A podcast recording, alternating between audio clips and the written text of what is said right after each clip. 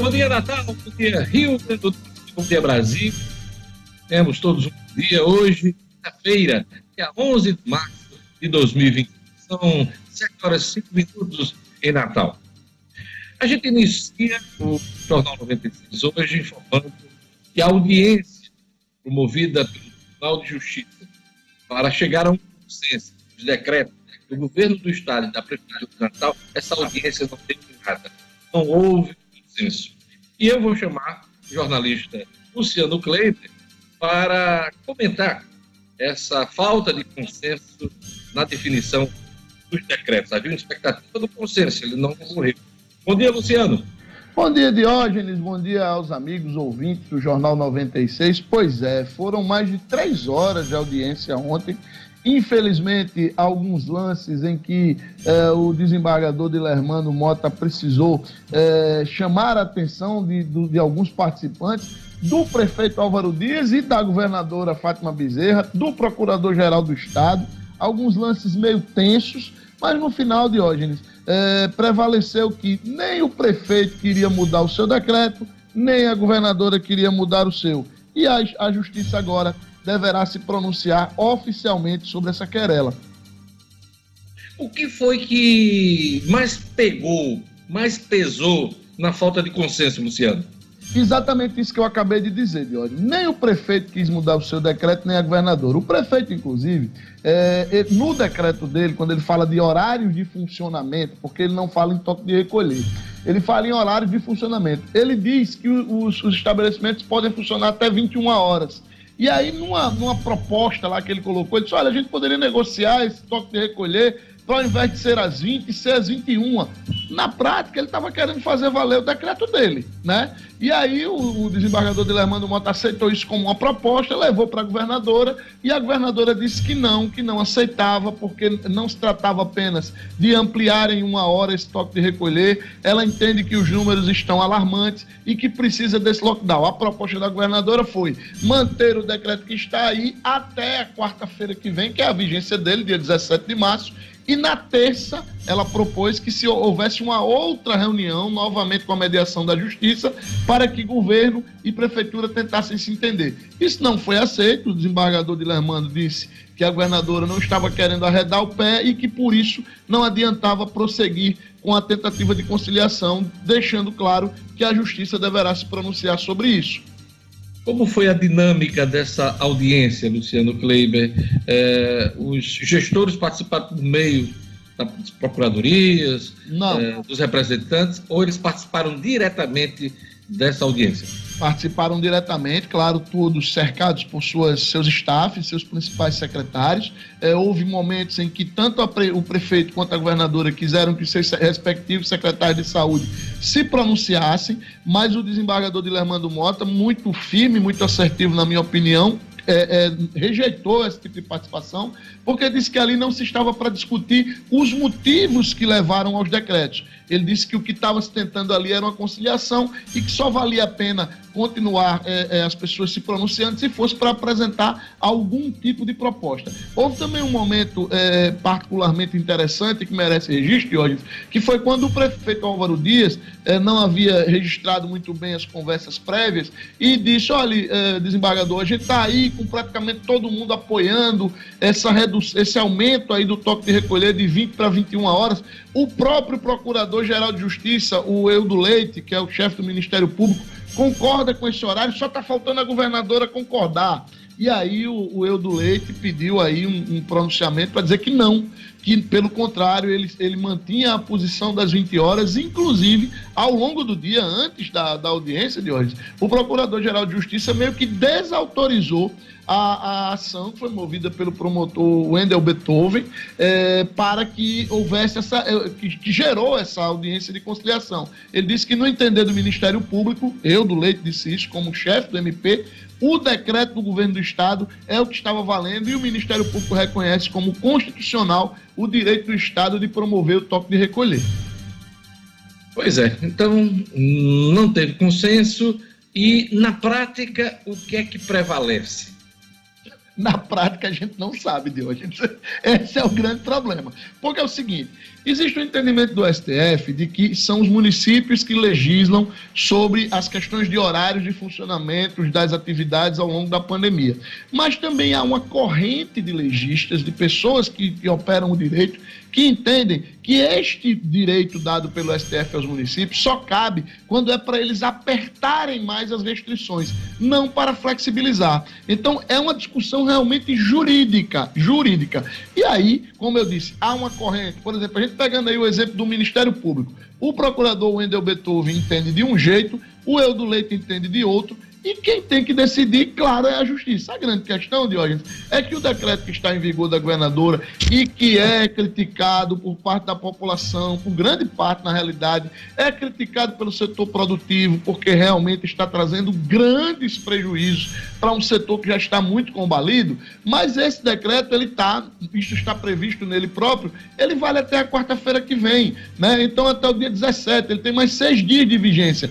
Não sei se até lá a justiça vai dar um pronunciamento, porque do ponto de vista prático, principalmente para o setor produtivo, valeria a pena apenas se essa, esse pronunciamento da justiça saísse, por exemplo, hoje ou amanhã, para que no final de semana esse, o setor produtivo pudesse funcionar, principalmente no domingo, os restaurantes e bares é, trabalhando para almoço e tal. Não acredito que isso vai acontecer. Esperamos que sim, mas não acredito.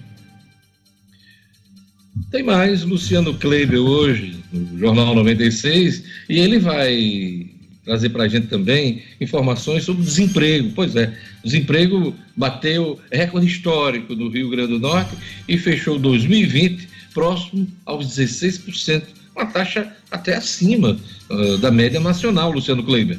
Pois é, Diógenes, acima dos quatorze vírgula três por cento da média nacional, e daqui a pouquinho a gente traz os números absolutos e explica por que, que isso é tão preocupante. Centros de enfrentamento à Covid vão funcionar no final de semana, em Natal. Quem traz esse assunto para a gente hoje é a jornalista Gerlane Lima. Bom dia, Gerlane. Bom dia, bom dia, Diógenes, ouvintes, aos amigos do Jornal noventa e seis. É isso mesmo, Diógenes. Unidades Jucemuri, Nélio Dias e Palácio dos Esportes vão funcionar das oito da manhã até as quatro horas da tarde para atendimento médico de casos leves e também testagem da doença em caso de prescrição médica. Isso sábado e domingo também. Daqui a pouquinho tem mais detalhes. Eu queria aproveitar o assunto Covid para, infelizmente, dar uma notícia de falecimento na minha família e no meio é, é, da comunicação aqui do Rio Grande do Norte, porque é, essa pessoa trabalhou muitos anos na T V Assembleia. Marcelo Rabelo dos Santos, que é meu primo, faleceu ontem, Covid dezenove. Há duas semanas sofria, é, enfrentava as dificuldades do processo de intubação, e ontem ele faleceu, Marcelo Rabelo dos Santos, que trabalhava na Secretaria Municipal de Educação. E hoje será celebrado, às onze horas, o seu enterro, não vai ter velório por conta da Covid, no Morada da Paz de Emaús. Então, às onze horas, uma celebração campal, que é o que tem sido feito nesse período eh, de pandemia, para celebrar a vida, no caso, marcar aí esse momento de perda de Marcelo Rabelo dos Santos, meu primo que faleceu ontem. Então é mais uma família destruída aí por conta dessa doença nefasta. É isso aí, ontem teve recorde, mais um recorde de mortes em todo o país. Vamos atualizar os números com Gerlane Lima. Gerlane. No país, Diógenes, foram duas mil trezentas e quarenta e nove mortes pela Covid nas últimas vinte e quatro horas, de terça para quarta-feira. É o maior número desde o começo da pandemia e totalizou ontem duzentos e setenta mil novecentos e dezessete óbitos. Com isso, a média móvel de mortes no Brasil nos últimos sete dias chegou a mil seiscentos e quarenta e cinco, também um recorde. Em comparação à média de quatorze dias atrás, a variação foi de quarenta e três por cento, o que indica uma tendência de alta nos óbitos pela doença, é o que mostra o levantamento do consórcio de veículos de empresas. Também já são aí quarenta e nove dias seguidos com a média móvel de mortes acima da marca de mil. Em casos confirmados, desde o começo, são onze milhões duzentos e cinco mil novecentos e setenta e dois brasileiros que já tiveram ou têm o novo coronavírus, com oitenta mil novecentos e cinquenta e cinco desses também confirmados nas últimas vinte e quatro horas. vinte e dois estados e o Distrito Federal estão com alta de mortes, o Rio Grande do Norte permanece nesse grupo. O ranking de estados com mais mortes pela Covid é liderado por São Paulo, Rio de Janeiro, Minas Gerais, Rio Grande do Sul e Paraná. Já as unidades da federação com menos óbitos são Acre, Amapá, Roraima, Tocantins e Sergipe, isso no Brasil. Aqui no estado são cento e setenta e sete mil cento e vinte e sete casos desde o início da pandemia. A doença provocou aí a morte de três mil oitocentos e seis pessoas no estado e tem ainda oitocentos e dezenove óbitos sob investigação. Em relação ao boletim da terça-feira, dia nove, são mil quatrocentos e vinte e quatro novos casos e vinte e nove mortes a mais. O número de internados atingiu o novo recorde e, infelizmente, a cada dia a gente fala em recorde negativo aqui. São novecentos e quarenta e seis pacientes, são quinhentos e setenta e cinco internados na rede pública e trezentos e setenta e um na privada. E a taxa de ocupação dos leitos críticos é de oitenta e cinco vírgula oito por cento na rede pública e segue com cem por cento na rede privada. O Rio Grande do Norte tem ainda quarenta e nove mil seiscentos e setenta e quatro casos suspeitos da doença, Diógenes, e o número de confirmados recuperados segue em cento e vinte e sete mil cento e três no Rio Grande do Norte. Obrigado, Gerlane, por passar com a gente aqui os números da Covid no Rio Grande do Norte, no Brasil e no mundo. Daqui a pouquinho, na Ronda Policial, Jackson Damasceno, violência no Oeste, um homicídio em Patu e uma tentativa de assassinato em Mossoró. Marcos Alexandre, posse de Jacó Jácome, vai mudar a configuração política na Assembleia Legislativa. E no futebol, após dezesseis anos, quartas de final da Champions, não terá a dupla Messi e Cristiano Ronaldo. Bom dia, Edmo. Bom dia, Diógenes. Bom dia, ouvintes do Jornal noventa e seis. Novos tempos, né, Diógenes? É, não tem jeito, a idade chega para todo mundo. Mas será que foi só por conta da idade? Pois é, de hoje, Barcelona, equipe de Lionel Messi, ficou nas quartas de final, nas oitavas de final, é, diante do P S G de Neymar. Neymar que nem jogou, treinou a semana toda, mas não jogou. E a equipe de Cristiano Ronaldo, a Juventus de Turim, ficou para o Porto de Portugal. Então, pela primeira vez, desde a temporada dois mil e quatro, dois mil e cinco, eles sempre presentes nas quartas de final da Champions, dessa vez estão fora. Os astros Cristiano Ronaldo e Lionel Messi. É isso aí. onze de março, Dia Mundial do Rim, Dia Internacional das Vítimas do Terrorismo, Dia de São Constantino. Queria mandar um abraço muito especial hoje para um colega nosso aqui da noventa e seis F M, que faz o Jornal noventa e seis conosco, é o Clebinho Souza Belo, que está completando mais um ano de vida. Então a gente manda aquele abraço muito especial. Lucas Dias, toca aquela musiquinha do aniversário para o nosso querido Clebinho. Parabéns, Clebinho. Parabéns, Clebinho. Parabéns, Clebinho. Felicidades, tudo de bom.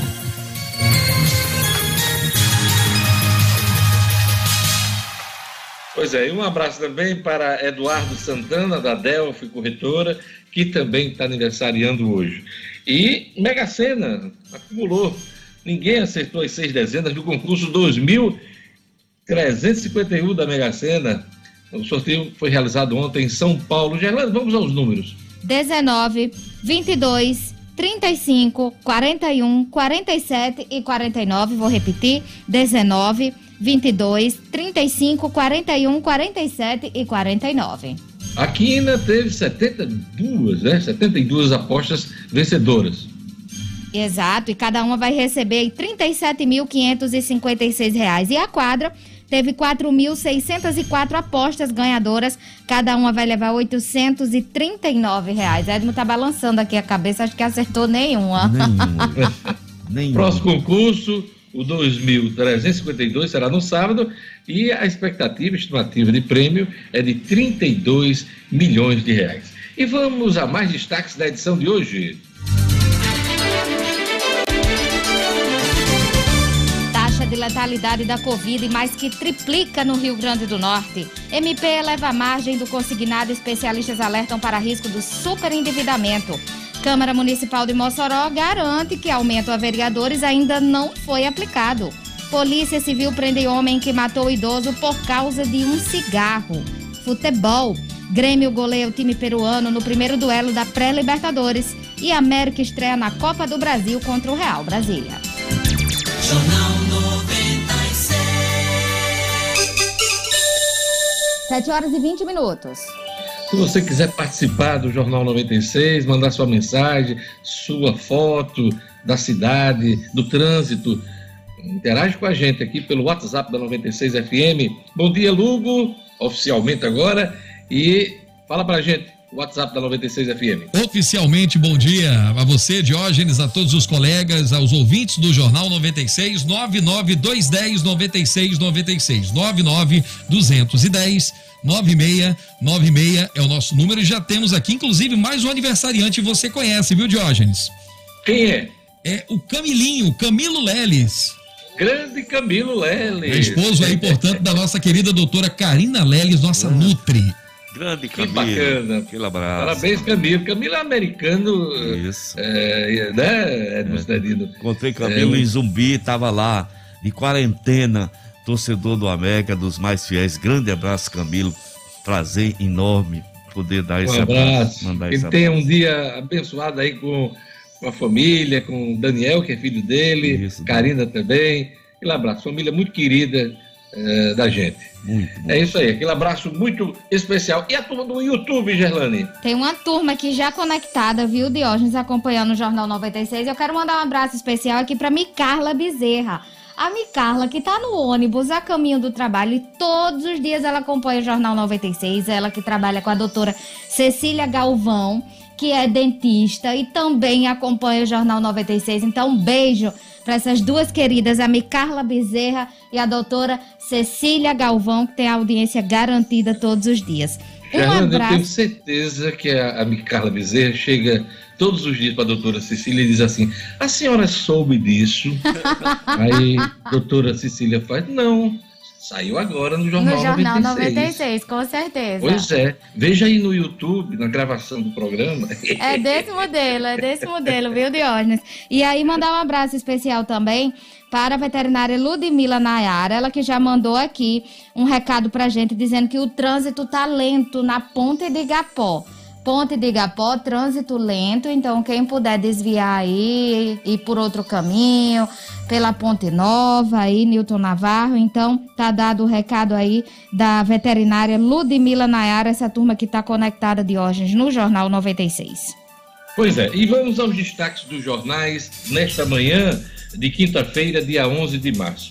Eu vou começar aqui com Agora R N, audiência entre Fátima e Álvaro sobre decretos termina sem acordo, é o destaque do Agora R N. E agora vamos para a Tribuna do Norte, a Tribuna traz aqui, taxa de letalidade da Covid mais que triplica no estado, é a manchete principal da Tribuna do Norte. A Tribuna também dá destaque, Lula fala com candidato sem falar em candidatura, e também a Tribuna destaca, Bolsonaro diz que é ex-presidente já está em campanha, como se o, o, o Bolsonaro não estivesse em campanha pensando em dois mil e vinte e dois, né? Começou a guerra de narrativas, começou aí a campanha eleitoral para valer, que isso é lamentável num momento como esse de grande pandemia. E agora vamos aos destaques dos principais jornais do país na manhã de hoje, e a gente começa pela Folha de São Paulo. O que é que diz a Folha aqui de São Paulo na sua capa?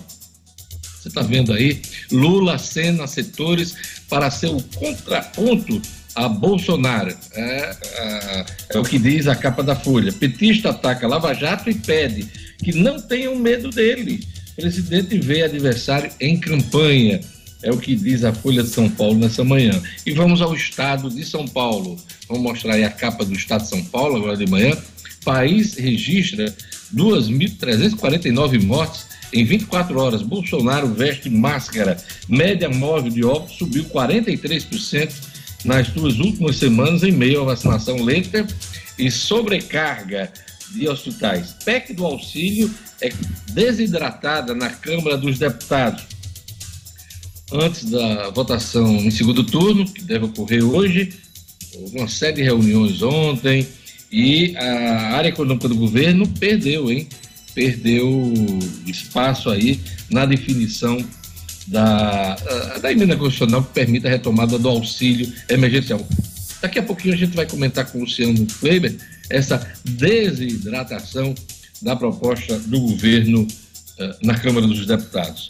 E o jornal Globo traz nessa manhã, vou mostrar aí a capa do Globo, uh, o Globo diz: Lula ataca a condução da crise sanitária e Bolsonaro muda o tom. Pois é, mudou o tom. Ontem estava até de máscara, uma solenidade no Palácio do Planalto, depois que o presidente, o ex-presidente Lula passou um bom tempo do seu discurso falando da crise sanitária, do respeito às recomendações eh, dos médicos, dos cientistas e de quem está cuidando aí realmente de enfrentar essa crise. Então Lula atacou a condução da crise sanitária e o Bolsonaro mudou de tom. Ah, o Globo também destaca duas mil trezentas e quarenta e nove mortes com pandemia descontrolada, país é epicentro da tragédia, é o que diz o Globo nesta manhã. sete horas e vinte e seis minutos. Vamos às manchetes dos principais jornais do país nesta manhã. Aliás, você acabou de ler as manchetes. Vamos agora, deixa eu ver aqui. Vamos agora conferir a previsão do tempo hoje no Rio Grande do Norte. Informações da Climatempo, um oferecimento do Viveiro Marina. Previsão do tempo. Em Natal, dia de sol com muitas nuvens durante o dia e períodos de nublado com chuva a qualquer hora, mínima de vinte e três e máxima de vinte e nove graus. Em Touros, a quinta-feira de sol e aumento de nuvens pela manhã, com pancadas de chuva à tarde e à noite. A umidade máxima do ar é de setenta e sete por cento, mínima de vinte e três e máxima de trinta e três graus. Em Extremóis, a previsão é de sol. A umidade máxima do ar é de setenta e sete por cento, mínima de vinte e três e máxima de trinta e dois graus. E em Maxaranguape, a previsão é de sol para esta quinta-feira com possibilidade de chuva. A umidade máxima do ar é de oitenta e dois por cento, mínima de vinte e quatro e máxima de vinte e nove graus. sete horas e vinte e sete minutos. Quando o assunto é paisagismo e jardins, ninguém vende mais barato que o Viveiro Marina. Em dois mil e vinte e um... o Viveiro Marina segue com as promoções que vão de dez por cento a cinquenta por cento de desconto na loja, que fica na rua São José, no bairro de Lagoa Nova, em Natal. Isso mesmo, o preço de atacado só faz quem é produtor. E o Viveiro Marina vende mais barato porque produz. Aproveite, todas as plantas da produção do Viveiro Marina com cinquenta por cento de desconto à vista, hein? No pagamento à vista. Se você preferir, tem outros planos de venda e você pode pagar em até dez vezes no cartão de crédito. No Viveiro Marina, você encontra grama esmeralda a partir de sete reais o metro quadrado. Grama esmeralda a partir de sete reais o metro quadrado. O melhor preço do Rio Grande do Norte. Visita o showroom. É, pois é, a loja do Viveiro Marina ali na São José e conta com todos os protocolos de biossegurança. Não compre planta sem antes dar uma passadinha no Viveiro Marina. Viveiro Marina, a grife do paisagismo. Economia. Desemprego bate recorde histórico no Rio Grande do Norte e fecha dois mil e vinte próximo aos dezesseis por cento. O assunto de hoje de Luciano Kleber. Economia com Luciano Kleiber. Oferecimento. A Unifarma tem uma super novidade para você. Já pensou em aproveitar o verão e não ter mais nenhum dia de ressaca? Conheça o ByBed, um blend com quatro cápsulas que combinam trinta nutrientes e promovem recuperação física e mental. Vendido em mais de cinquenta países, o ByBed recupera e reidrata, desintoxicando o organismo enquanto você dorme. Dê adeus à ressaca. Os números dos empregos estão consolidados em relação a dois mil e vinte, Luciano?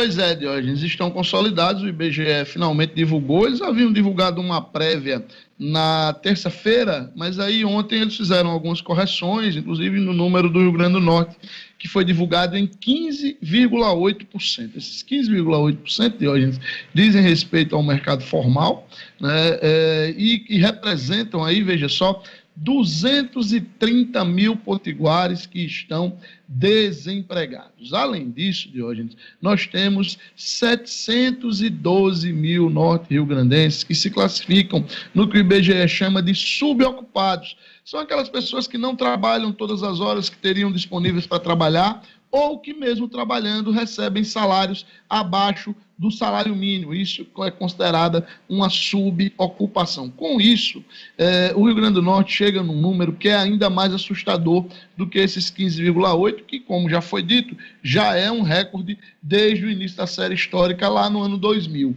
Eh, qual é esse número assustador? Nós temos hoje no Rio Grande do Norte apenas quarenta e dois vírgula três por cento da nossa força de trabalho, que são aquelas pessoas com quatorze anos ou mais e que, teoricamente, já podem trabalhar, trabalhar efetivamente com alguma ocupação, ou seja, temos mais da metade do nosso povo sem uma... Você tem menos gente trabalhando, você tem menos renda, com menos renda você tem menos movimentação da economia e menos potencial de geração de novos empregos. Então, é um círculo vicioso, difícil de sair dele. É muito difícil para a economia essa reação, sobretudo num ano que a gente já começa com notícias não muito alentadoras e que é já um reflexo de um ano passado muito difícil para a nossa economia. Luciano, a Câmara dos Deputados concluiu a votação em primeiro turno, a P E C emergencial, eh, que prevê a retomada do auxílio, e no texto, no entanto, teve derrota para Guedes. É só para explicar para o nosso ouvinte, é que é, geralmente numa P E C você tem ali a votação do texto básico e na sequência você tem os destaques. E essa etapa foi concluída ontem, porque as pessoas ficam, ah, mas já foi aprovado o primeiro turno, anteontem? Foi, mas o texto básico e tem os destaques. E foi exatamente nessa votação que a proposta do governo foi desidratada. Luciano Cleber explica o que é que saiu e deixou irritado o Paulo Guedes ontem. É, Diógenes, é, é como você disse, né? Quando você começa a negociar a aprovação de uma P E C, você tem uma série de pontos que são é, ajustados na negociação com o, o parlamento, né? E aí, dentro dessa desidratação, o principal ponto é, para liberar esse auxílio emergencial, a gente sempre lembra aqui, são quarenta e quatro bilhões de reais como teto, que deve deixar o valor médio em duzentos e cinquenta reais por pessoa. Esse detalhamento de quem vai receber, como vai receber, vai ser feito via medida provisória, tá? É, que o governo deve editar hoje. O que, que foi principalmente é, retirado, né, que, que a imprensa está chamando de desidratação da P E C? Primeiro, se retirou a proibição de promoções e progressões de carreira para servidores públicos quando houver uma emergência fiscal, ou seja, quando os estados e a União estiverem, os municípios estiverem com suas contas excessivamente combalidas. Também se retirou a desvinculação das receitas tributárias de fundos para, específicos do governo, que não vai mais poder remanejar esses recursos, né? E também, Diógenes, se retirou a extinção do gasto mínimo para saúde e educação, além de gatilhos mais rígidos, como aquela questão do corte de jornada e salário para servidores. Isso era uma espécie, Diógenes, de mini-reforma administrativa, que o, o, o ministro Paulo Guedes apostava muito nela para conseguir uma economia de algo em torno de cento e sessenta bilhões de reais para este ano. Com essa desidratação, essa economia que a P E C vai promover, é, é, proporcionar, não deve passar dos quarenta bilhões. O governo precisa de quarenta e quatro, tá? E ainda há risco de alguma coisa não ser efetivada, porque esses gatilhos dependem exatamente de uma crise maior de estados e da União. Então, pode ser que o governo não consiga, com a P E C do jeito que foi aprovada, sequer economizar os quarenta e quatro bilhões que ele precisa para custear essa, essa nova rodada do auxílio emergencial. Medida provisória eleva a margem do consignado e especialistas alertam para o risco de superendividamento, Luciano Cleber. Pois é, Diógenes, é uma medida provisória que foi aprovada ontem pelo Senado, tá?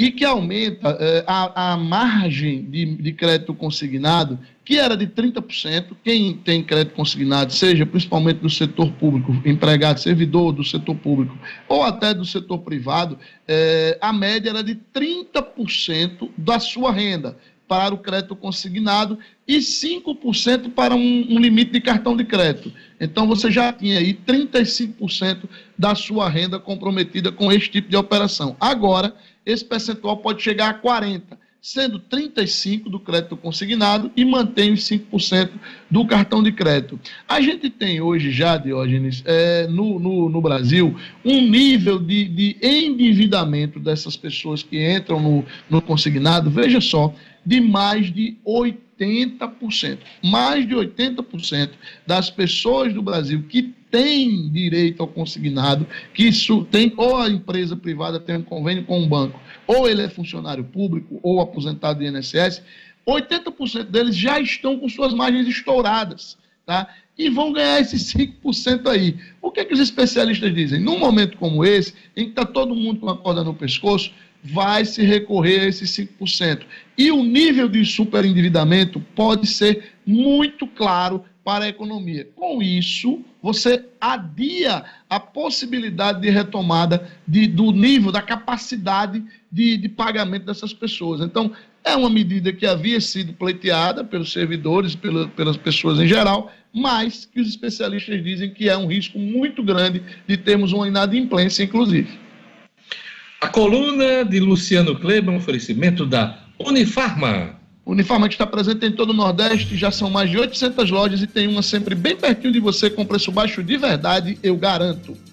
Obrigado, Luciano. Até amanhã com as notícias da economia. Valeu. sete horas e trinta e seis minutos. Lugo Dias, aquele alô da turma do WhatsApp. Vamos aqui, Diógenes. Olha só, muitos comentários aqui. É, com relação ao nosso jornal, é, o Tarcísio de Parnamirim, parabenizando a todos que fazem o Jornal noventa e seis, também aqui, é, parabéns pelo jornalismo imparcial, a, o Romenig, e o melhor jornal de Natal, Chiquinho Cariello, né? Chiquinho Cariello também, sou fã do Jornal noventa e seis. Também aqui, a mensagem do nosso amigo Creso Rabelo. Desejo os votos de pesar a toda a família Rabelo, em especial, a minha irmã Thelma, mãe de Marcelo Rabelo, mais uma vítima da covid dezenove. Deus confortando toda a nossa família. A mensagem do Creso Rabelo. Seu tio também, né, Diógenes? Exatamente. E lembrando que hoje a celebração campal, é, em homenagem a Marcelo Rabelo dos Santos, que morreu ontem por Covid, eu falei no início do programa, e vou repetir agora, vai ser às onze horas, no Morada da Paz de Emaús. É, Marcelo é mais uma vítima da Covid e, por conta disso, a família decidiu não fazer velório, como é o protocolo nesse momento. Mas será celebrado aí é, uma, um ato religioso em favor da alma de Marcelo Rabelo dos Santos, que faleceu ontem. Ele que tinha, é, não sei, setenta e cinco, né? Tinha quarenta e seis anos, ia completar quarenta e seis anos esse ano, no dia vinte e cinco de maio. Então a gente eh, se soma aí a, a, aos votos de pesar, do Creso, para a família, Thelma, o Daniel, que é irmão de Marcelo, a Dani também, e, e a todos da família que estão nesse momento passando por essa, por essa perda, né? É isso aí. Quem mais, Lugo? Um abraço também aqui ao Tio Branco. O Tio Branco acaba de chegar da academia, está em Candelária, o Tio Branco Caicó. Um abraço também a todos que estão acompanhando a gente na Ridinha. Um abraço para Ana Maria, para Stephanie e o Matheus. Gerlane Lima, turma do YouTube. Um abraço para Manicure Verúcia, que está acompanhando o jornal pelo YouTube, ela que sempre está na nossa audiência do Jornal noventa e seis. Um beijo, Verúcia, que é lá do Nova Natal. O Wallace Paulino também aqui conectado, o Alex, Nildo Cabral, Carlos Nascimento, Agripino Júnior, o Edmo Mota, o Wellington Bernardo, Milka Costa, essa turma já está toda conectada, José Estevão também mandando um abraço para todos, o Paulo Melo e o Valber Ramos Carneiro. Essa turma que está acompanhando o Jornal noventa e seis, tem uma turma lá em Messias Targino também, é um perfil aqui cliente, que está dizendo assim, assistindo de Messias Targino. Então vai um abraço para todo mundo de Messias Targino que está acompanhando o Jornal noventa e seis pelo YouTube, Diógenes. Pelo menos para todos os clientes da cidade. É, o perfil, é só o perfil cliente, aqui é, né? é, é cliente cento e dez, seiscentos e dezoito, tá? É. Compreende aí um bocado. Aí. Você ainda é daqueles empresários que prioriza sua relação, sua relação financeira com os bancos tradicionais? Priorize quem te valoriza, hein? E vamos juntos construir em nosso estado uma cultura cooperativista na qual o resultado da economia fica aqui em nossa comunidade.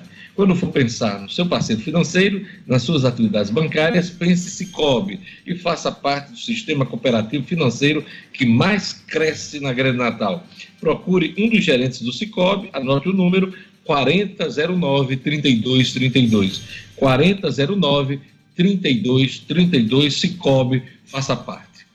Antes do intervalo, vamos para o primeiro tempo do futebol. Vamos conversar com Edmo Cinedino após dezesseis anos, quartas de final da Champions League, não terá a dupla Messi-Cristiano Ronaldo. Por quê? Ele vai dizer para a gente agora. Esportes com Edmo Cinedino. Pois é, Diógenes. Cinedino. Pois é, Diógenes. Ontem, é, a equipe do Lionel Messi, o Barcelona, precisava vencer o P S G de Neymar, sem Neymar, de pelo menos cinco a um, né? Era muito difícil, tarefa quase inglória, porque na primeira partida, dentro de casa, o, no Camp Nou, a equipe do Barça levou um passeio e tomou de quatro a um do P S G. Ontem a partida terminou um a um, jogo em que Lionel Messi, mostrando a sua qualidade, fez um golaço, mas mostrando uma faceta que eu, eu não tinha visto ainda, ele perdeu uma penalidade. O jogo terminou um a um, por isso o Barcelona ficou pelo, pelo caminho. E Lionel Messi, desde dois mil e quatro, dois mil e cinco, que não ficava fora de umas quartas de final da Champions League. Aconteceu ontem. No outro jogo, o Porto de Portugal é, perdeu de três a dois para a Juventus em Turim, mas como havia vencido em casa de dois a um e fez dois gols na casa do adversário, então passou adiante, eliminando a poderosa Juventus, que é capitaneada por Cristiano Ronaldo, um, logicamente ao lado de Lionel Messi, considerado um dos maiores jogadores do mundo. Por isso, de hoje, né, toda a imprensa mundial ontem destacou este fato pitoresco de que há dezesseis anos depois, essa dupla fica fora das quartas de final da Champions, que continua aí a sua disputa, que já tem clubes classificados, mas ainda falta a definição de pelo menos mais quatro clubes para o começo das oitavas de final, de, das quartas de final de hoje. Edmo, ontem eu comentava aqui que essa partida entre eh, o Barcelona, É, esse jogo do Barcelona Isso. contra o P S G poderia ter sido o último jogo do Messi, do Messi no Barcelona. Isso. É, é isso mesmo ou há alguma chance dele renovar com o Barcelona? Eu acho, Diógenes, que tem uma boa chance do Lionel Messi continuar no Barcelona. Ouvindo ontem, vendo o noticiário ontem, ouvindo a, a palavra do técnico Koeman, ele disse que o, o Lionel, o Léo, que ele chama de Léo, já mostrou uma mudança de pensamento com relação ao seu futuro e ao futuro do Barcelona, passando a acreditar mais numa recuperação da equipe. É muito elogiada a equipe pelo próprio Koeman ontem, claro, é o papel dele como treinador. Então, por conta dessa entrevista com, do treinador de hoje, eu vislumbro aí uma possibilidade de permanência, se bem que tanto Manchester City quanto, quanto o P S G de Neymar estão aí de olho no passe do Lionel Messi, que tem contrato até o meio do ano, mas que pode, que tem direito, final dessa Champions, de é, pedir para sair do Barcelona. Vamos esperar o desfecho. Cinedino, é o seguinte, como uh, uh, observador do futebol, né, não sou especialista, mas uh, todo mundo sabe que a carreira de Messi está entrando numa nova fase, né? Ontem mesmo você comentava aqui, ele não é mais aquele jogador brilhante, é, que foi, né, inclusive levou a ele a várias bolas de ouro, né, é, da FIFA. E, na minha opinião, seria o momento dele mudar de ares, dele tentar um, uma nova fase, né, uma fase mais madura, numa outra grande equipe, porque ele, assim, não vai faltar contrato para ele, né, em grandes clubes. E, na minha opinião, acho que é, a história dele no Barcelona já está marcada e seria bom para ele, e talvez até para o futebol mundial, se ele, se ele partisse para novos projetos, novos voos, é, vê-lo jogando com outras camisas, porque ele, a vida inteira o clube de Messi foi o Barcelona. Quem sabe não seria uma grande oportunidade nessa nova fase da vida dele? O que é que você acha disso? Eu, eu, eu não sei, sabe, Diogo? Eu penso um, um pouco diferente. Não, não, é, não é que eu não concorde que seria, sabe, um, uma nova etapa. Mas eu acho o Messi, sabe, Diogo, uma pessoa tão conservadora, assim, ainda apegadas a... a... A, a ideia assim, dos jogadores mais antigos, daquela identificação com o clube, com torcida, é, de encerrar a carreira jogando pelo mesmo clube, a exemplo de outros grandes nomes, né, do futebol da Europa. Não sei, eu tenho, eu tenho, uma, eu tenho assim, uma impressão, sabe, Diogo, posso estar enganado, de que o Lionel Messi vai encerrar sua carreira no Barcelona, mas no mundo da dinheirama ninguém sabe o que é que pode acontecer. É a minha impressão, é só a impressão. Pois é. Beleza, então. A gente vai para um rápido intervalo, daqui a pouquinho a gente tem mais futebol aqui, vamos falar sobre o América, estreando na Copa do Brasil, contra o Real Brasília, vamos falar também sobre o A B C que bateu o Palmeiras, Grêmio goleou time peruano na, na pré-Libertadores, tem muita coisa ainda para falar sobre o esporte aqui no Jornal noventa e seis. E teremos também Marcos Alexandre com as notícias da política, na coluna dele é Fato, Cotidiano com Gerlane Lima e a Ronda Policial com Jackson Damasceno. Tudo isso junto e misturado aqui no Jornal noventa e seis.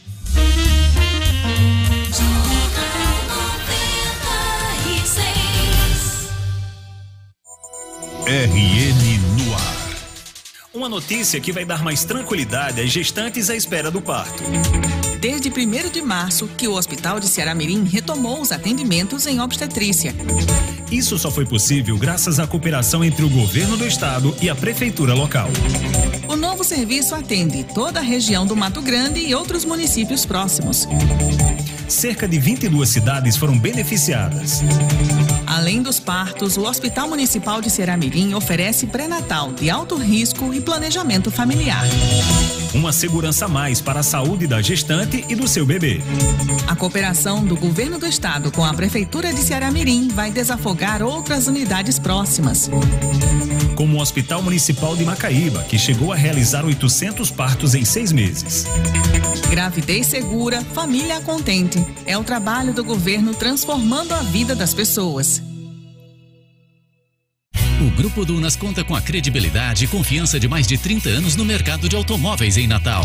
Conquiste seu Kia, Peugeot ou Citroën com um atendimento diferenciado e uma equipe especializada de um grupo reconhecido pela qualidade dos serviços. Fale conosco pelo WhatsApp nove oito oito zero dois três sete quatro dois ou acesse nosso site grupo dunas ponto com ponto br para saber mais.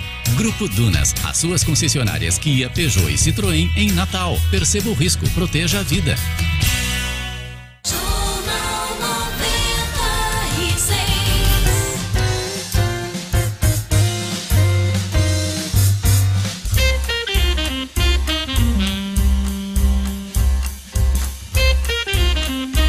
Olha, a posse de Jacó Jácome vai mudar a configuração política na Assembleia Legislativa. Este é o assunto de hoje, de Marcos Alexandre. É fato, com Marcos Alexandre. Oferecimento. As melhores estratégias para o seu negócio é o que você encontra na Compass Consultoria Empresarial. Dispondo de total apoio em planejamento, marketing, recursos humanos, finanças e processos. Acesse compass estratégia ponto com ponto br. Faça sua empresa crescer com a Compass. Marcos, em qual poleiro vai ficar o Jacó Jácome? Bom dia, Diógenes. Bom dia aos ouvintes, amigos do Jornal noventa e seis. Diógenes, ele deve ficar na oposição. Essa é a tendência do Jacó Jácome, que vai assumir o mandato na semana que vem, graças aí a uma decisão do, do T S E que concedeu, né, através do ministro Luiz Felipe Salomão, a posse dele dentro daquele, daquele processo que gerou aí a cassação do deputado Sandro Pimentel do P SOL. A, a, a engenharia é relativamente simples, Diógenes. É, Jacó Jácome é do P S D, partido que é liderado aqui no Estado pelo ex-governador Robson Faria e pelo ministro das Comunicações, Fábio Faria, uh, que faz oposição ferrenha à governadora Fátima Bezerra. Uh, o, o Sandro Pimentel é do P SOL, partido de esquerda, e vinha aí, né, embora se declarando aí independente, era mais simpático, vamos colocar assim, mais simpático às propostas do governo e às, às causas defendidas pelo governo. E isso vai mudar, né, com a posse de Jacó Jácome. Jacó Jácome que nas redes sociais já assume aí uma postura crítica em relação ao governo do Estado. E aí tem um outro aspecto. Ah, o, com a posse de Jacó Jácome, o P S D passa a ter três deputados, três deputados estaduais na Assembleia Legislativa. Com isso, tem direito à voz e participação no colegiado de líderes, que pode definir, por exemplo, se aceita uma tramitação rápida, uma votação em regime de urgência de determinada matéria, ou então, pelo contrário, pode brecar a tramitação dessa matéria. Então, são essas nuances que vão é, se apresentar a partir da posse de Jacó Jácome, que deve acontecer no início da próxima semana, entre segunda e terça-feira. Posse de Jacó Jácome, portanto, Diógenes e ouvintes, não é uma boa notícia, politicamente falando, para a governadora Fátima Bezerra. Pois é, nada mais natural que um deputado do P S D, que tem como líder um ex-governador, que é adversário da atual governadora, passe a fazer oposição. É, é coerente da parte do agora deputado diplomado e brevemente empossado, Jacó Jácome, nessa questão. Então, engrossando as fileiras da oposição aqui no estado do Rio Grande do Norte.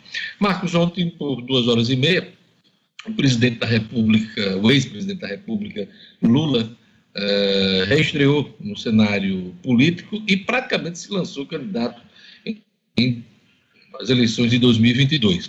Um discurso grande, amplo, eh, que ficou marcado por vários acenos. Eh, qual, o que é que você achou da, do discurso do ex-presidente Lula? Diógenes, a, o, o discurso do ex-presidente Lula marcou aí a, o reingresso, né, dele, ele que nunca deixou, mas agora de, de forma mais, é, na, mais prática, mais pragmática, né, o reingresso dele do cenário político nacional, já que a decisão do, do ministro Edson Fachin, no início da semana, restabeleceu os direitos políticos do ex-presidente. Embora Lula não tenha falado claramente, diretamente, que pretende ser candidato, ele inclusive disse que não está preocupado com isso agora, na prática a linha do discurso dele foi de candidatura, né? um, marcou posições, elogiou aí a vacina, um bom sinal, porque automaticamente o presidente Jair Bolsonaro já mudou alguma postura, né? já, já passou a usar máscara numa solenidade, teve um distanciamento social, e voltando a Lula, Diógenes, a chamou a atenção especialmente a defesa que ele fez aí da vacina, exatamente no contraponto ao presidente Jair Bolsonaro, dizendo que também não está magoado com o que aconteceu, com o que ele chamou de maior erro judicial da história, né, se referindo à Lava Jato, e, claro, criticou bastante o ex-juiz Sérgio Moro, ex-juiz e ex-ministro Sérgio Moro, que foi o responsável aí pelos processos que levaram Lula, por exemplo, à prisão e a algumas condenações. Então, Diógenes, é, eu enxerguei dessa forma, resumindo aqui para o nosso ouvinte, que Lula deu, mandou o recado, estou aqui de volta no cenário.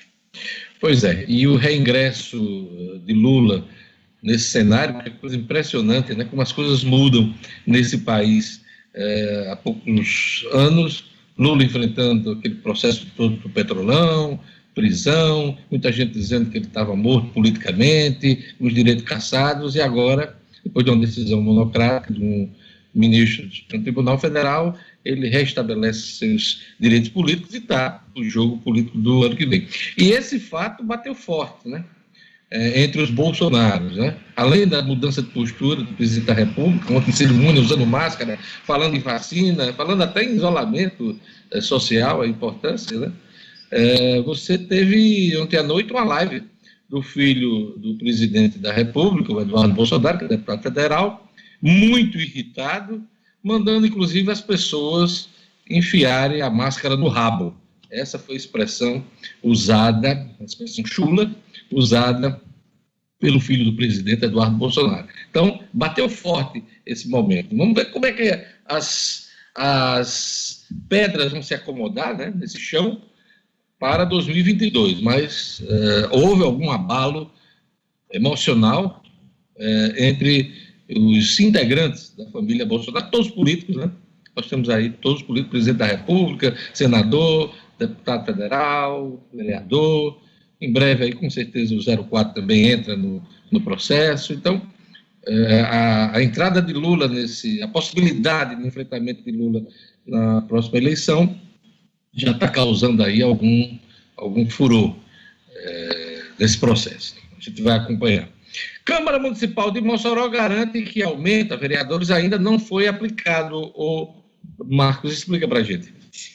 Jorge, ontem a gente deu a notícia de que o T C E, o Tribunal de Contas do Estado, né, havia suspendido o aumento do, dos vereadores, o aumento de salário dos vereadores, que se chama de subsídio, mas a gente pode, para falar aqui claramente para o nosso ouvinte, chamar de salário, né, sem, sem se preocupar muito com essa questão da nomenclatura oficial. O, a Câmara Municipal de Mossoró aprovou esse, esse aumento no final do ano passado, no, bem no finalzinho mesmo, no dia trinta de dezembro, e a então prefeita Rosalba Ciarline sancionou no dia seguinte, no dia trinta e um, pouco antes de deixar o cargo. E o T C E suspendeu esse aumento, porém, ontem, o, o presidente da Câmara de Mossoró, Laura Ciamorim, vereador Laura Ciamorim, veio a público esclarecer que esse aumento, embora aprovado, ainda não foi aplicado, e que só, só está previsto para ser aplicado em dois mil e vinte e dois, né? Portanto, aí saindo desse período que, inclusive, é citado no, no, no, no despacho do T C E, né, de que esse, até o dia trinta e um de dezembro deste ano, dois mil e vinte e um, está impedir, há impedimento para aumento de salários na, nos, poder, nos poderes públicos, né, como a Câmara, como o Legislativo. Então, na prática, o aumento não foi concedido ainda. Então, há, há essa recomendação do T C E, essa determinação, mas a, a Câmara de Mossoró ainda não aplicou. Foi esse o esclarecimento. E aí a gente vai acompanhar esse caso, porque depende aí de, de recursos também, de, de, de disponibilidade financeira, para ver se em dois mil e vinte e dois esse aumento sai na prática, de hoje. A coluna do Marcos Alexandre, no oferecimento da Compass Consultoria Empresarial. Inovação e estratégia de mercado você encontra na Compass Consultoria Empresarial. Faça a sua empresa crescer com a Compass. É fato, de hoje. Um grande abraço. Até amanhã. Amanhã. sete horas e cinquenta e sete minutos. Violência no Oeste. Um homicídio em Patu e uma tentativa de assassinato em Mossoró. Esse é um dos principais assuntos de Jackson Damasceno na Ronda Policial. Polícia, com Jackson Damasceno, o da massa. Oferecimento, Casa da Cerca. Na Casa da Cerca você tem grandes promoções e lançamentos para transformar o seu lar em uma casa inteligente. Interruptor Wi-Fi, tomada Wi-Fi, motor para portão, câmeras, sensor de fumaça, de presença e muito mais. Procure Casa da Cerca nas redes sociais, anote Casa da Cerca. Casa da Cerca, para a sua vida.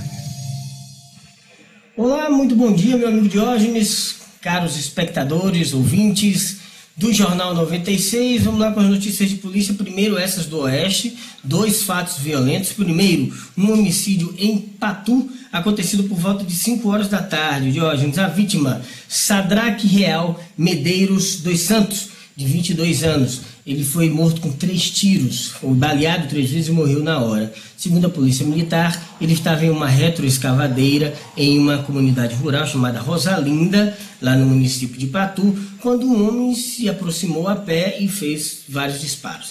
Ele foi atingido três vezes, morreu na hora. É, a polícia ainda não sabe a motivação do crime, sabe que ele havia sido preso recentemente em uma operação É, policial, acusado de homicídio qualificado, mas recebeu ah, o benefício de responder em liberdade. Acabou sendo assassinado dias depois de ser solto. E o crime de tentativa de homicídio, na verdade, foi num assalto Agora, na noite já de ontem, por volta de dez horas, em Mossoró, no bairro Barrocas, aconteceu que a vítima, um garoto de dezessete anos, dezoito anos, Carlos Henrique, Carlos Henrique Gomes da Câmara, de dezoito anos, foi atingido por um tiro na perna. Segundo a Polícia Militar, quando chegou ao local, ele já estava na U P A de Santo Antônio e contou que caminhava tranquilamente quando foi abordado por dois homens que anunciaram um assalto. Ele tentou correr, levou um dos tiros na perna, ainda correu, continuou correndo, pegou a sua motoca, conseguiu é, dar a partida e se encaminhou à U P A de Santo Antônio, onde foi socorrido. Parece que não havia perigo de morte. Mas fica aí o registro de dois fatos é, violentos mais no oeste do estado. Quanto à última notícia de hoje, a prisão importante de um homem em São José do Mipibu, que, pasmem, havia matado um senhor de oitenta anos por conta de um cigarro. Foi em dezembro do ano passado. Ah, o, o, o acusado, a vítima, José Edmilson da Silva, e o acusado, Sebastião Aguiar da Silva, de, vinte, de vinte e um anos. Conta que estava perambulando pelas ruas lá do centro de São, São José Mipibu, e o suspeito pediu um cigarrinho brejeiro ao senhor de oitenta e um anos, cigarrinho de palha, cigarrinho de fumo, fumo de rolo, que os antigos ainda fumam, fede pra diabo. Aí o rapaz pediu o, o cigarro ao senhor, o senhor se negou a dar. Por conta disso, ele desferiu várias facadas no senhor Edmilson da Silva, de oitenta anos, que acabou morrendo na hora. O Sebastião Aguiar da Silva tinha mandado de prisão decretado pela comarca de São José, mas foi preso ontem pela manhã no bairro de Nazaré, aqui na capital. São essas as notícias de polícia de hoje, meu amigo. A gente volta amanhã, se Deus quiser, com mais jornalismo de polícia aqui no Jornal noventa e seis. Jornal noventa e seis. oito horas e um minuto. Pois é, amanhã estaremos de volta com Jackson Damasceno na Ronda Policial. E agora, o cotidiano com Gerlane Lima. Centros de enfrentamento à Covid vão funcionar no final de semana, hein? Aqui em Natal. Gerlane. Cotidiano com Gerlane Lima. Oferecimento Universidade da Criança, localizado em Rego Moleiro, que oferece ensino infantil e fundamental, tempo integral, atividades aquáticas e extracurriculares, matrículas abertas. Ligue três seis sete quatro, três quatro zero um. É isso mesmo aí, a prefeitura vai abrir os centros de atendimento para enfrentamento à Covid durante este final de semana, e essa decisão, ela se baseou numa avaliação da Secretaria Municipal de Saúde diante da demanda semanal dos casos no município, e que a gente tem notificado aqui, a região metropolitana, Natal, tem chamado a atenção em relação aos números. Assim, neste sábado e domingo, ficarão abertos o Semuri, Nélio Dias e Palácio dos Esportes, atendendo a população com sintomas leves de infecção pelo coronavírus, ou seja, febre, tosse, dor de cabeça, entre outros. E há quem fale aí que essa nova variante do, do, do coronavírus está trazendo muita gente com dores na garganta, garganta arranhando, garganta inflamada. Então, os centros vão funcionar para atender essas pessoas a partir das oito da manhã até as quatro horas da tarde, com triagem de enfermagem, consulta médica, e tem também a questão de medicamentos, a testagem suave com prescrição. De segunda a sexta-feira, os centros de enfrentamento também funcionam das oito da manhã até as quatro horas da tarde, em todos os dias da semana. Então, é uma estratégia que a prefeitura já vem adotando no Semuri, conforme aumento na procura dos demais centros durante a semana, e tem dado muito certo, de acordo com a prefeitura. Amplia o acesso aos sábados e domingos como forma aí dos pacientes terem essa avaliação médica à disposição diariamente. Lembrando que os centros são de atendimento médico e não exclusivamente de testagem. Na terça-feira, o Rio Grande do Norte, só para você ter ideia, o nosso ouvinte, a gente fala aqui sempre no Jornal noventa e seis, mas para o nosso ouvinte acompanhar, na terça-feira o Rio Grande do Norte ultrapassou os cento e setenta e cinco mil casos de Covid desde o início. Essa, a doença aí que já vitimou mais de três mil e setecentas pessoas no estado. Inclusive, a Tribuna do Norte traz uma matéria hoje falando que a taxa de letalidade da Covid mais que triplicou aqui no estado. Uma, essa taxa que é calculada a partir da divisão do número de mortes pelo total de casos confirmados, e subiu de zero vírgula seis para dois vírgula um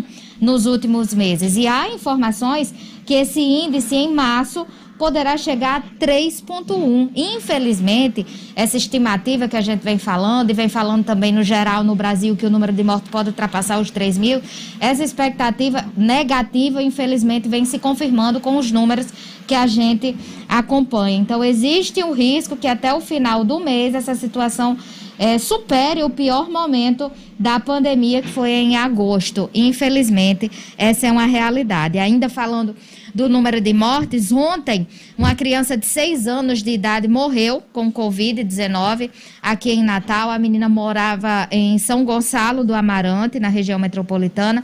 Estava internada em um hospital privado aqui da capital desde o dia dezenove de fevereiro e não resistiu a complicações. Ela estava entubada há alguns dias.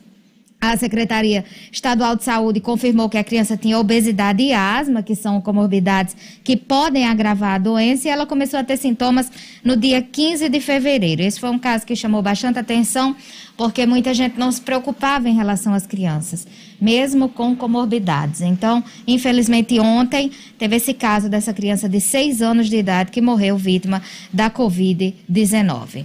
Diógenes. É isso aí, Gerlane. É, filas marcam o primeiro dia de vacinação para idosos, setenta e oito anos ou mais, né? Pois é, filas registradas no Via Direta. No ginásio Nélio Dias também havia fila para vacinação, mas o número de pessoas aí que foi ao local ainda no início da manhã para procurar atendimento, que também funciona no prédio, era maior. E aí, por volta das oito e vinte da manhã, a Unidade Básica de Saúde do Panatis, por exemplo, sequer havia recebido as doses ainda, mas a fila era pequena nesse local, nesse local da Unidade Básica de Saúde do Panatis. Nos outros locais, muitas filas foram registradas. E por que a gente traz esse registro aqui? Que a gente já tem falado. Muitas pessoas ficam ali no drive-thru, esperando na fila, mas podem ir diretamente, se puder, na sala de atendimento, que muitas vezes, que é o que aconteceu com alguns registros de ouvintes que a gente recebeu. No Palácio dos Esportes, por exemplo, a fila de carro estava grande, mas dentro do Palácio dos Esportes o atendimento estava tranquilo. Então, leva lá o cartão de vacinação, comprovante de residência, documento com foto. Isso para pessoas acima de setenta e oito anos, setenta e oito anos ou mais. Aqueles idosos com oitenta anos que ainda não se vacinaram também podem procurar um dos postos de vacinação para receber a dose. E em relação à segunda dose, os idosos com noventa anos ou mais e profissionais da saúde que se vacinaram com a Coronavac podem se dirigir às salas de vacinação ou drives para receber a segunda dose do imunizante. É só olhar no cartão de vacinação o tipo de vacina que tomou. Gerlane, um outro assunto, só para a gente encerrar sua participação é, no cotidiano aqui do Jornal noventa e seis, a Receita Federal liberou cópia da declaração do imposto de renda. Explica pra gente. É, vida que segue aí com o leão, né? Que ele não esquece de ninguém. E por isso a Receita liberou ontem para todos os cidadãos o acesso à cópia em formato digital da última declaração do imposto de renda pessoa física no Centro Virtual de Atendimento. Esse documento, ele facilita o preenchimento da declaração deste ano e pode ser retirado por meio de dossiê digital de atendimento pelo site, porque até então esse serviço de cópia de declaração estava disponível apenas para quem tivesse o certificado digital, que é uma espécie de chave eletrônica. E com a iniciativa agora, será possível também solicitar a cópia apenas com login, login e senha. É só entrar no portal, acessa o sistema de processos digitais, clica em abrir dossiê digital de atendimento, escolher a área de concentração cópia de documentos e selecionar o, o serviço, obter cópia da última declaração de imposto de renda pessoa física entregue. Esse processo ele deve ser gerado no nome do titular da declaração, cuja cópia se pretende receber, ou seja, o login no sistema deve ser feito pelo próprio titular da declaração. E a cópia da última declaração transmitida nos últimos cinco anos será anexada a esse processo aberto e poderá ser obtida ou acessada pela opção Meus Processos. A gente, ao longo dos próximos dias, vamos trazer aí muitas notícias em relação ao imposto de renda para facilitar a vida do contribuinte, Diógenes. Obrigado, Gerlane Lima. Olha, você se sente seguro no seu condomínio? Hoje já é realidade em todo o Brasil a portaria remota, trazendo mais segurança, redução de custos e passivos trabalhistas. A U T S Tecnologia e Segurança oferece projetos personalizados com acessos por Q R Code, leitores de tag, biométricos e faciais. Além do aplicativo que deixa você com o condomínio na palma da mão. A U T S agora conta com serviço de detecção de intrusos, onde evita a entrada de humanos, entrada de pessoas estranhas, pela garagem do condomínio. Não contrate qualquer portaria, conheça as tecnologias da U T S. Não perca tempo, olha aí o WhatsApp para você anotar, nove nove seis seis quatro nove dois dois um, nove nove seis seis quatro nove dois dois um. E vamos chamar o Edmo? América estreia na Copa do Brasil contra o Real Brasília. Edmo.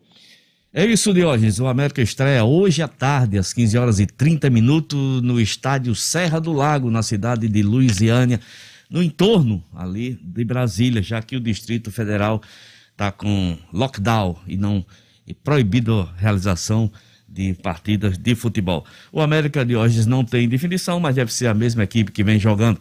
Evaristo Pisa deve ter uma estratégia definida, claro que tem. O América joga pelo empate como visitante e por ter no ranking da C B F uma melhor colocação do que o adversário Real Brasília. Diógenes, interessante dizer que ontem, com, a, com alguns jogos realizados, ficou definido que o Botafogo de Futebol e Regatas, que venceu o Motoclube do Maranhão de cinco a zero, se o A B C passar no próximo dia dezessete pela equipe de Rio Branco, de Venda Nova, no, na, na partida da Copa do Brasil, nós vamos ter na segunda fase aqui em Natal o jogo A B C e Botafogo do Rio de Janeiro.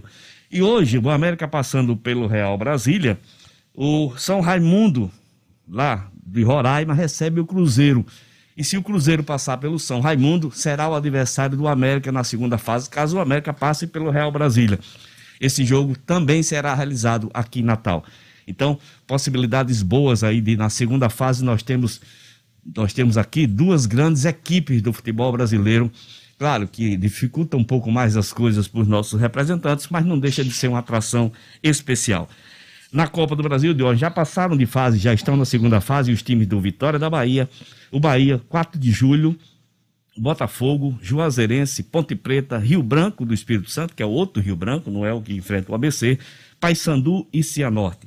Hoje nós teremos mais quatro partidas e segue essa Copa do Brasil, oitenta clubes participantes, claro, já ficaram de fora três, seis, nove, nove já caíram fora, mas ainda competição gigante com jogos que serão realizados essa semana e na próxima, Diógenes. Tem muita gente participando, mas é, só numa rodada, só numa roda... mais de dez por cento já, só já nessa, dançaram. Só nessa rodada, quando completar essa primeira rodada, já vão ficar, já vão ficar pelo caminho quarenta clubes, né? Olha só, quarenta metade, clubes já ficaram. Metade da competição. Metade da competição é isso. Ficarão pelo caminho. A B C bate o Palmeiras e poupa titulares para a partida da Copa do Nordeste. Agora isso. Mudou de Copa. Exatamente, muda de Copa de hoje, agora é Copa do Nordeste. Neste sábado, o A B C enfrentou Confiança de Sergipe, Confiança de Sergipe que perdeu ontem, né, diante do quatro de julho do Piauí. Olha só, Confiança é uma equipe de Série B do Brasileiro. De hoje, o A B C venceu ontem o Palmeiras de Goianinha, poupou alguns dos seus principais jogadores, estava vencendo dois a zero, tomou um gol no finalzinho, sofreu um certo aperto, mas garantiu esse placar, garantiu essa vitória. E a segunda colocação com dois pontos de diferença para o líder América.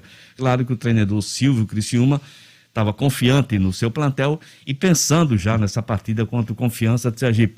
Afinal, a Copa do Nordeste é mais uma garantia de um dinheirinho que entra caso passe para a segunda fase. O A B C hoje é o segundo colocado do seu grupo, Diógenes. Grêmio goleou um time peruano na pré-Libertadores. A Libertadores deste ano que já está em andamento, Cinedino. Exatamente, hoje na pré-Libertadores já está em andamento com nossos dois participantes, né? Santos e Grêmio. O Santos, jogando até ontem, venceu o Deportivo Lara apertado na Vila Belmiro de dois a um. O Santos que jogou com sua garotada. E ontem foi a vez do Grêmio, recebeu o Ayacucho do Peru e aplicou a goleada de seis a um, igualando o seu, melhor, o seu maior número de gols em Libertadores. Então, grandes chances aí do, do Grêmio se classificar. A próxima fase terá que perder por um placar mais, maior do que esse, caso para ficar no meio do caminho. Eu acho que o Grêmio praticamente já colocou o pé na fase de grupo da Libertadores. E o Santos vai jogar é, na Venezuela contra o Deportivo Lara, né, jogando pelo empate, mas não deixa de ser um jogo de risco, já que o Santos venceu apenas de dois a um. Diógenes. É isso aí, Cinedino. Obrigado pelas informações. Alguma notícia mais na sua agenda esportiva? Não, Diógenes, só agradecer os, as, os inúmeros, né, recados dos amigos eh, elogiando a postura do Jornal noventa e seis, a pluralidade e imparcialidade. A gente fica muito feliz em eh, todos esses comentários onde nós passamos os elogios ao Jornal noventa e seis, que dá muito orgulho de participar desse, desse jornal. É isso aí, um abraço. E vamos para a última notícia do Jornal noventa e seis, na voz marcante e suave de Gerlane Lima. Sobre a vacinação aí, Diógenes, contra a Covid, a Secretaria de Estado de Saúde Pública vai distribuir aos municípios do Rio Grande do Norte, a partir de amanhã, dia doze, mais um lote com vinte e um mil duzentas e setenta doses da vacina Coronavac, para o atendimento parcial do grupo de pessoas de setenta e cinco a setenta e nove anos, com a primeira dose. E, além disso, também será enviada a segunda dose referente à quarta remessa do público de oitenta a oitenta e quatro anos, o que corresponde a nove mil duzentas e vinte doses. Tem uma sugestão da CESAP que seja seguido o cronograma de acordo com o nível de prioridade de vacinação. Pessoas com oitenta a oitenta e quatro anos até o dia dezesseis de março.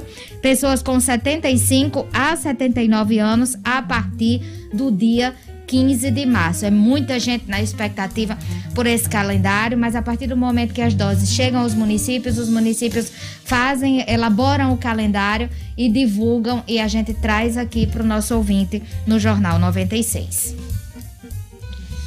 É isso aí, gente. É, queria desejar para vocês um, um dia com saúde, felicidade, e se cuidem, porque o momento não está fácil. Nas perdas, nas famílias, pessoas próximas, e, e a gente tem acompanhando o noticiário, a gente só se depara com números relativos em relação à pandemia no Brasil hoje. Mas vai passar, vai passar. A gente não sabe quando, né? Mas os entendidos, os cientistas, falam que a gente vai passar mais seis meses aí de muita dificuldade para que a gente se depare com a queda nesses números tão trágicos. Saúde e paz. Amanhã a gente está de volta com o Jornal noventa e seis. Saúde para todos nós. Até amanhã, se Deus quiser. Até amanhã.